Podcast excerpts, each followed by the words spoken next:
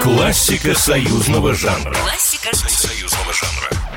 Привет вам, друзья мои. Не понимаю, как я мог за годы звучания проекта «Классика союзного жанра» не рассказать вам о песне «Кабы не было зимы», но это же и классика.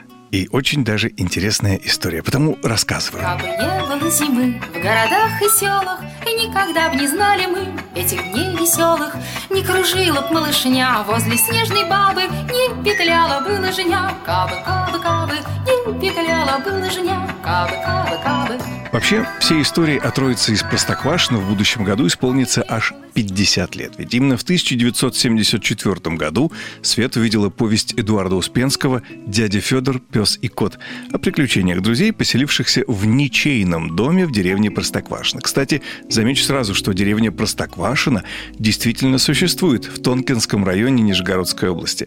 А спустя 4 года после появления повести из священных недр союз мультфильма вышел первый мультфильм «Трое из Простоквашино». Но поскольку у нас с вами на носу уже Новый год, а я, с вашего позволения, перемотаю еще на 6 лет вперед, то есть в 1984, когда работы по созданию серии «Зима в Простоквашино» близились к финалу.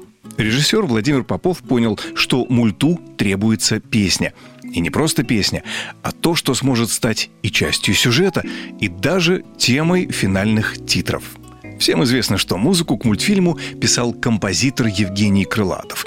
И он славился не только своими великими мелодиями, а и тем, что предпочитал писать музыку к песням на уже готовые стихи. Писать же музыкальные рыбы, то есть рабочую мелодию, он не любил. В это же самое время Юрий Эйнтин, патриарх детской музыкальной поэзии, оказался в весьма затруднительном положении, поскольку не мог придумать тему для песни, которая должна была бы завершить такой мультфильм. Все стало на свои места, когда все вдруг вспомнили, что тема должна быть предновогодней. А ведь это тема любимого праздника Юрия Энтина, причем настолько любимого, что он разродился аж четырьмя куплетами. Да, не все знают, что их четыре, ведь в мультфильм в результате поместилось лишь два – но самое интересное даже не это, а то, что исполнившая песню Валентина Толкунова настолько полюбила песню, что долгое время никого не подпускала к ней. А поэту так и сказала, когда тот поинтересовался, не будет ли она возражать против кавер-версий. «Я подам в суд и уничтожу всех, кто попытается исполнить эту песню».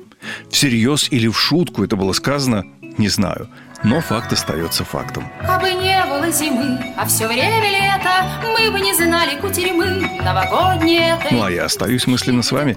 Всегда ваш Николай Крупатин. Классика союзного жанра. Классика союзного жанра. Программа произведена по заказу телерадиовещательной организации Союзного государства.